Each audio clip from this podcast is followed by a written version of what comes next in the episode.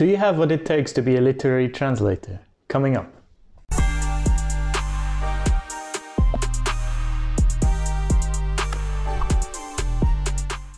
Hello and welcome back to the Freelanceverse. As you can see, I'm in a new surrounding. I moved flat. I'm in my new office. Nothing is set up properly yet, but I'm just filming this quick intro for episode three of the series specialized on my channel.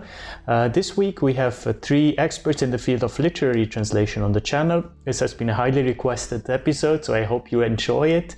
Uh, it was still filmed in the old flat, so you will you will see the switch when I when we go to the experts. Throughout the videos, you will progressively see uh, my office evolve in this new space. I hope you will like it. Yeah, enjoy this episode. We had a great talk with the three panelists. Hope you enjoy. So, welcome back, everyone. We are back with episode three of the series specialized on my channel. Today, we have three literary translators uh, on the channel. Thanks so much, everyone, for taking the time. We have Tina, Rachel, and Dela. So why don't you guys introduce yourself and tell the people who you are, what is it you're doing? Dela, would you like to start? Sure. Um, I'm Dela. I'm from Freiburg, Germany, and I'm an emerging translator from English to German. Um, I studied English and American studies as well as rhetorics, which is rhetoric for those of you who speak German. And I worked as a copywriter before for an advertising agency. And then I basically decided to become a literary translator, and I'm still new to the field. Yeah, you haven't started that long ago, you told me, right? When did you start? Um, like half a year ago. Okay, nice. Rachel? Um, yeah, so I've been translating since 2003, which is quite a long time. Um, I translate from um, mostly German, occasionally French into English. Um, I'm based in Wymondham, which is just outside Norwich in Norfolk in nice. the UK. And I, yeah, I translate a lot of crime fiction and children's books. Nice. All right. And Tina. Hi, I'm Tina. I've uh, been a literary translator since 2004, so also quite a while.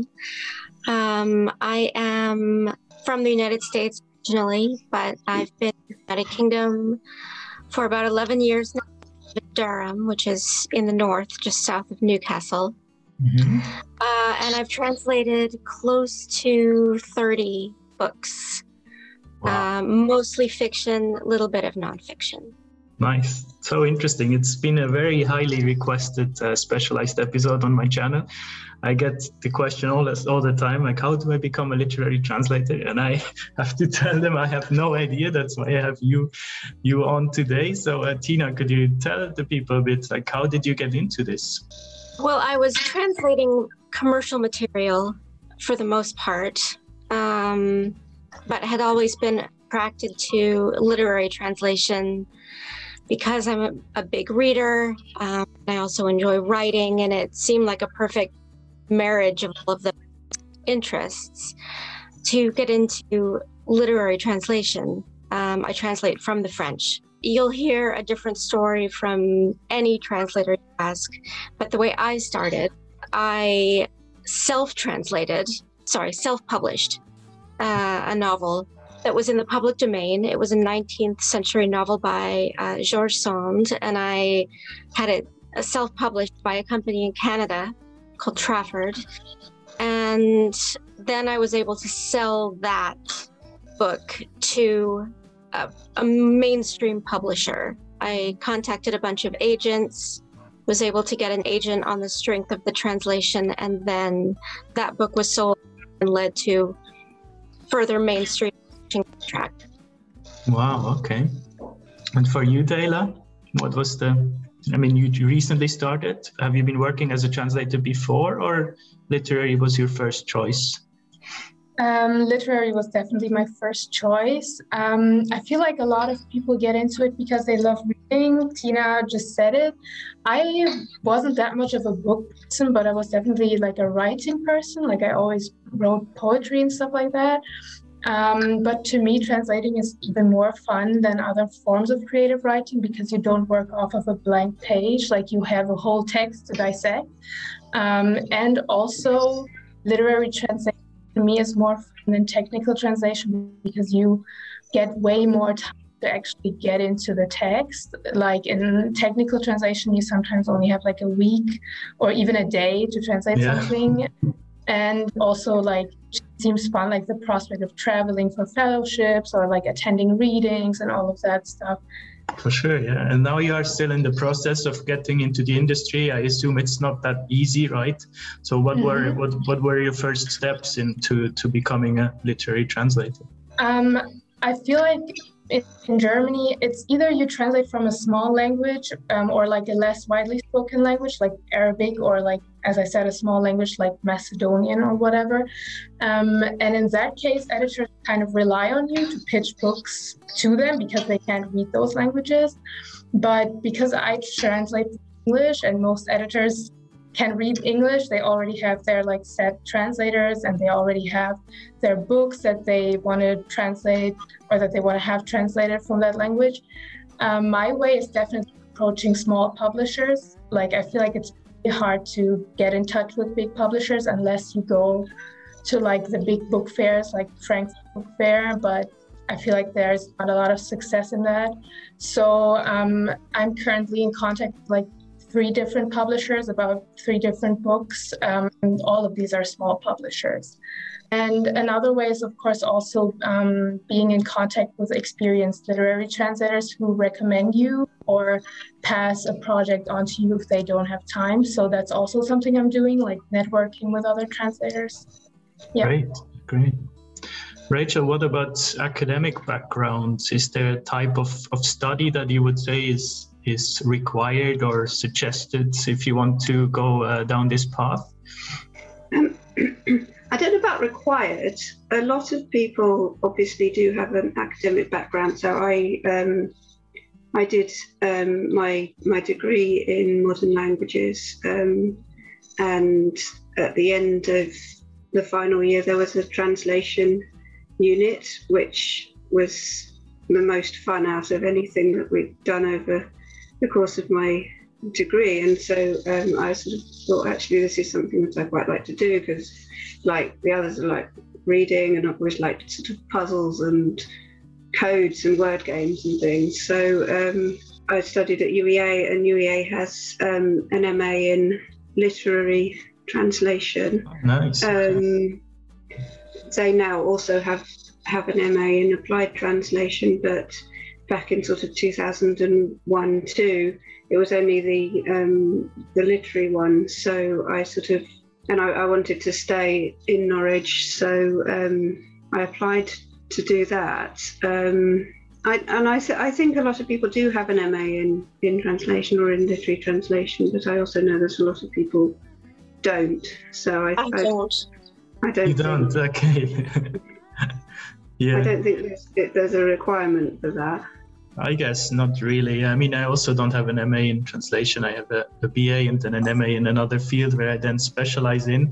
But I guess in literary, that's kind of diff. I mean, you could you could then major in in literature. I guess. I mean, that's also a an option. Uh, Dela just mentioned that one of her clients or several of her clients are publishers. And would you say, Tina, that that's the most common clients that, that you have as a literary translator, publishers? Yes, um, for me by far. Um, I have uh, reached the point where it's often publishers uh, will approach me or um, I will pitch a project directly to a publisher if there's a book that I think you know is really worth translating into English and has a good chance of being successful. I will I will kind of take it under my wing and put together a proposal and and pitch that book yeah, that that actually I think um, is very common among literary translators. Uh, we end up doing a lot of the scouting work ourselves. A, lot of editors won't speak a second language, or may, maybe they'll speak one second language, but not not more than that, and have a whole range of foreign languages that you know books are being published in that are worth translating. And so you so know how, the, very... how does that process work? Then do you contact the author or the, the publisher or how that yeah it's usually the publisher of the foreign language version. Okay. Um, almost every website will have a contact for for the, the person in charge of foreign rights Mm. Uh, that's usually who you get in touch with and say, you know, I'm a translator and I think this book is brilliant. Uh, would it be okay with you if I translated a sample and started shopping it around to English language publishers? Often they're thrilled because you're really doing a lot of the work for them, you know. That's um, so interesting. I wasn't aware of this process. Yeah, but yeah. I guess it makes sense if you want to. Yeah, you have to find your own work in a way, right? Yeah. Yes, I would say that's. I mean, Rachel, maybe you'd agree with me. It's it is it is quite common. Yeah, um, I think it depends in terms of who who you contact. Most of it depends a little on the language. And for, for German, it's the same as you're saying that you contact the um, the foreign rights department at the original publisher, but I'm sort of aware from conversations on Twitter that that doesn't work the same way for every language, but certainly for mine.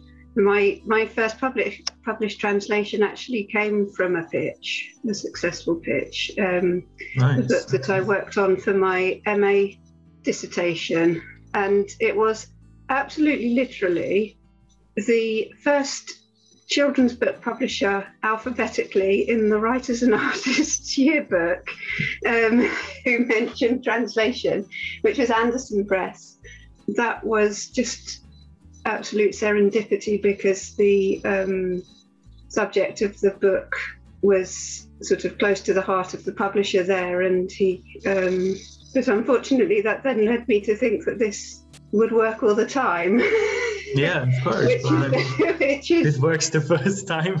exactly. Why wouldn't it work the other which, times? Exactly, but it very much doesn't. So I think that's pretty much the only thing I've ever pitched directly, which is really okay.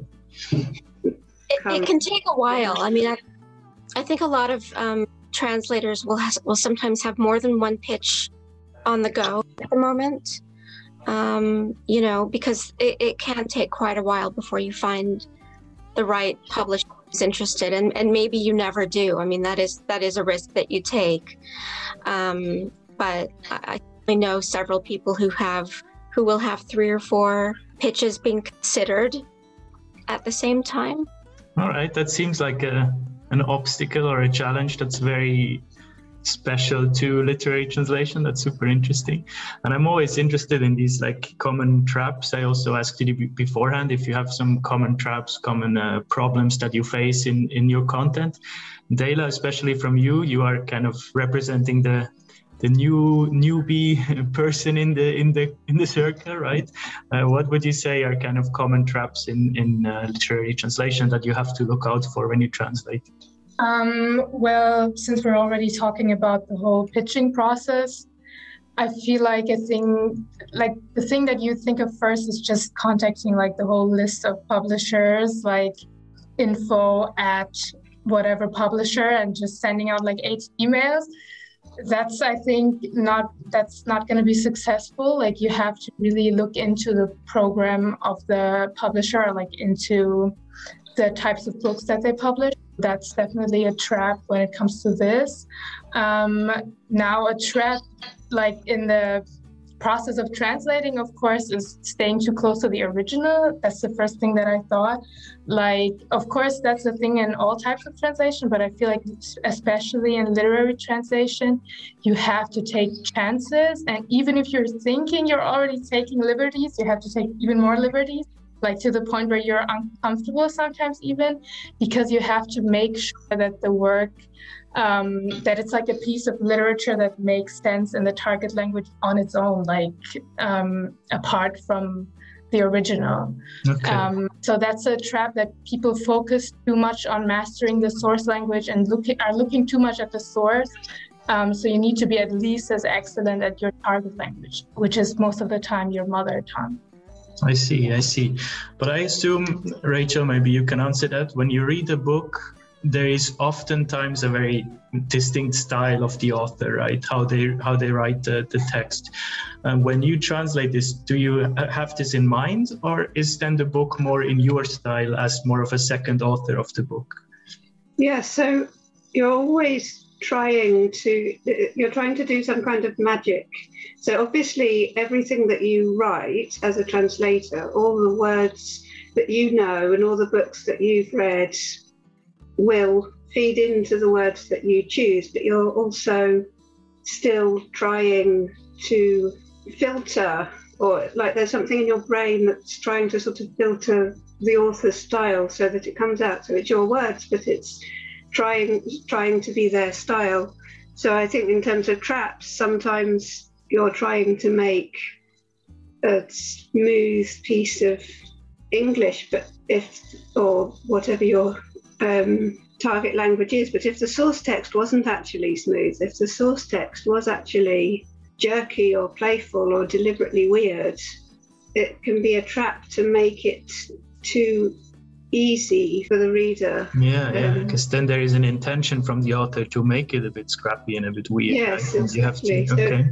if it's meant to make you stop and go, hang on a minute, that's not the word I would have thought would come there. You don't want to use the obvious word. Do you generally have the option to ask back with the author to maybe see what exactly they meant, what the intention was there, or is the contact is mostly with the publisher, I assume, right? Usually I get to speak to the author. Okay, or nice. to email the author. Obviously it depends if you're if you're translating a, a classic of literature and the author's been dead for 200 years, then that's not much use to you. Yeah, so, true, yeah. Haven't thought of that. Some but that does vary. Sorry, yeah. it, it does vary quite a bit. Um, like I, I actually prefer not to have a lot of contact with the author while I'm translating. The the contact will come later during the editing process. Um, but when I'm translating, I prefer to be kind of alone with the text. Yes, I, I, am in contact with the author after, sort of oh, save up all, all, the collection, all the um, questions, um, clarifications yeah. during the draft, and then and then get in touch with the author with them. It's really interesting, especially so. This is then really a, piece of of your work. This is your your yeah your work, your your writing style, right? So how does it work with credits, Tina? Is there do you usually get credited as a translator in a book, or how does this whole process work? Oh, yes. I mean, you always get credited, but and this is a bit of a hot button issue at the moment because, um, you know, there's an open letter that's been circulating just in the last few days, urging publishers to name translators on the covers of, of mm. books. They some publishers do that already, but I would say the majority of the time, the convention is to put the translator on the inside title page yeah. Uh, and then sometimes there will be a little biographical blurb for the translator at the end of the book or on the back cover, and sometimes not. Again, that varies by publisher. There is definitely a push at the moment for it to become kind of standard procedure to name translators on the covers of the books they translate, nice. which I'm all for. I think it absolutely should have. We deserve it. Yeah, definitely. So you would have the author's name and then translated by your name. Yeah. Yeah, yeah. All right. One, one thing that might be worth talking about the best ways for you to kind of start breaking into the field or for any any aspiring literary translator to do it certainly pitches are a way and you don't have to be an established translator to pitch a book to a publisher I think that's become a lot easier, and in fact, far easier than it used to, be because now everyone's on media, and it's very easy to send a small publisher, a, um, you know, a, a, private message on Twitter or Facebook. You know, it's very much easier to get in contact with people, um, and I think a lot of degrees of separation yeah. have been removed. You know, since you don't have to just send a letter out into the ether and you know figure it gets thrown in the bin half the time yeah. you know yeah i mean i've heard that like in germany the most common way to get in nowadays is actually to just be like to know experienced translators who will pass on a project to you like pitching only works with small publishers and in my opinion pitching is is kind of fun, of course, because you're also translating sample pages and translating is fun, but it's also super exhausting because you have, first of all, have to invest in buying a lot of books and reading them all and finding good ones and putting the time to translate the sample pages and then sending it out. And also you have to write like an expose i don't know the english word for it like a proposal. Right yeah which also takes time and like all of yeah. that whole process and then waiting for the reply just for like the 2% chance that they will be mm-hmm interested in. And it's, also, like, you have to find a publisher that is specifically interested in that topic. Like, it's an exhausting process for like the small chance of getting recognized you know yeah yeah of course and it, and it's all unpaid labor which you know is definitely yeah. something to consider when you've also got bills to pay but yeah. I think um, another another thing that's important to do, and this is very true, and it, it it relates a little bit to that advice you were given. You know, getting to know established translators and hoping they pass something on to you. Um, it's just establishing a name a, and a presence for yourself in the translation community, which I think the online translation community on social media has become quite important. Um, and then obviously there are physical events too. I mean, not in the last year and a half for the most, but generally speaking, there are not just book fairs although those are brilliant for making connections, but there are conferences at various universities. There are, um, you know, readings and book signing and all kinds of things, you know. And generally, when you go to those things, you will get in touch. You'll get to know other translators and and also grants. Like in Germany, you have a lot of um, kind of a lot of financial support for even um, making sample translations and like even before having a contract with a publisher, you can apply for certain grants in Germany to just make really? the proposal and make yeah. the sample. There's also new books in German. Um, True, yeah. yeah. Um, we have a sorry, I don't mean to take up the whole thing, but I would just mention one one other thing. Um, I'm the co-founder of a YouTube channel called Translators Aloud. I don't know if you've heard of it, but it's yes, I've seen it. Yeah.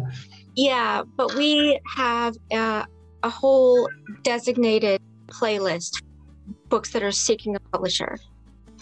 So that can be used as part of a pitch or just as a way of kind of getting the word out about, um, you know, a book that you that you really want to get uh, put into English. Although we have we have playlists for translation from English, other languages, as well.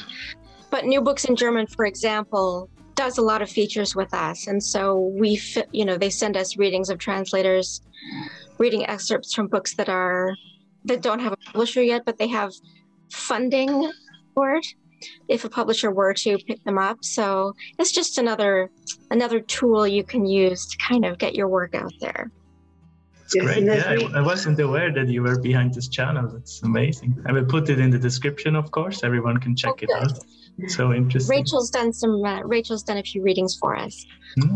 Yeah, um, similarly to sort of to pitching and um, networking. Um, one piece of advice that new translators are often given is to offer to do readers' reports for publishers.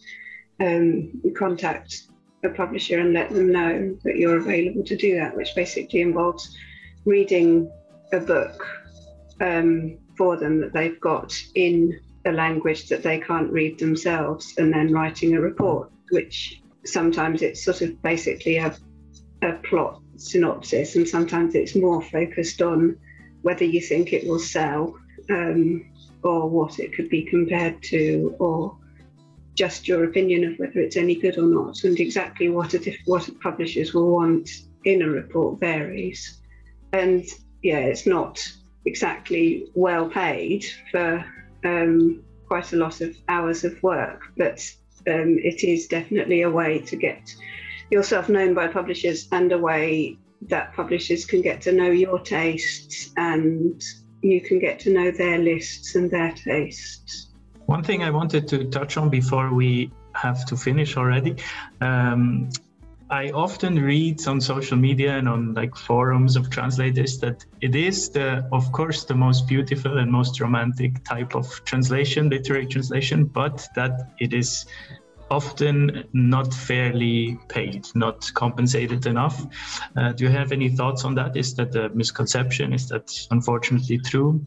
Yeah, I mean, it varies. Again, obviously, I think it's a lot better than it used to be in the UK, at least. I know that in Germany, literary translation doesn't tend to be as well paid as here. Yeah, it's actually um, worse in Germany than it used to be. Yeah, and, and yeah, the, when I when I do um, sample translations for German publishers, some the rates that they sometimes want to pay is a bit. Oh my goodness. Really? and then they'll say, "Oh, but that's what they they pay their translators all the time," sort of thing. So it's interesting because in technical contents, the German market seems to be quite well paid. Yeah? And to finish off the video, I always like to ask my guests this question Is there a word of advice that you have for uh, people that are watching that think I really would love to translate books for a living? And advice that you wish you knew before you started? Maybe Dela is still fresh on your minds. Maybe you have something very important for everyone, everybody watching. Uh, well, check your spam folder is one.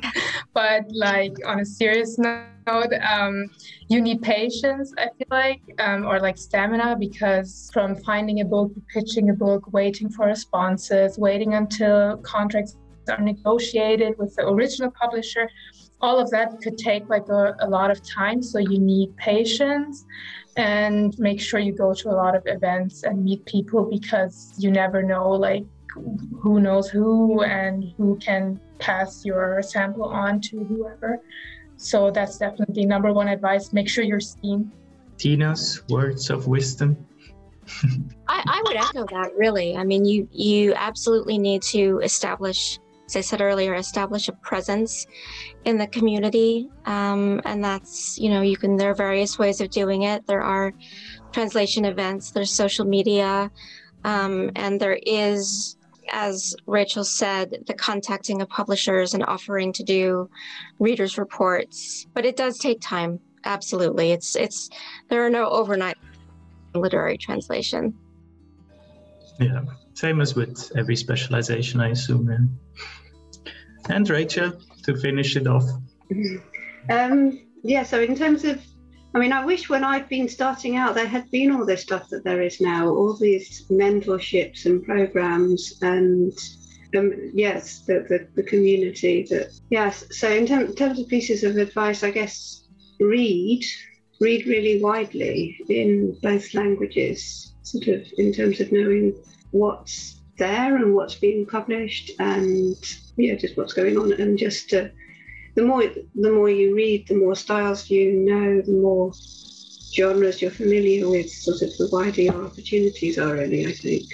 Okay, thanks so much to all of you. This has been very fascinating. And uh, thanks to everyone out there watching the video. Uh, I will make sure to to put all the links that were mentioned in the video down below and also maybe contact information of the panelists. If they want to we will put them there and you can reach out to them and maybe get more infos. And uh, yeah i hope you enjoyed this video and there will be episode four of specialized in a few weeks or months. I'm not sure probably about marketing. Uh, but anyways i see you next monday with the next video. Thanks for watching. Bye bye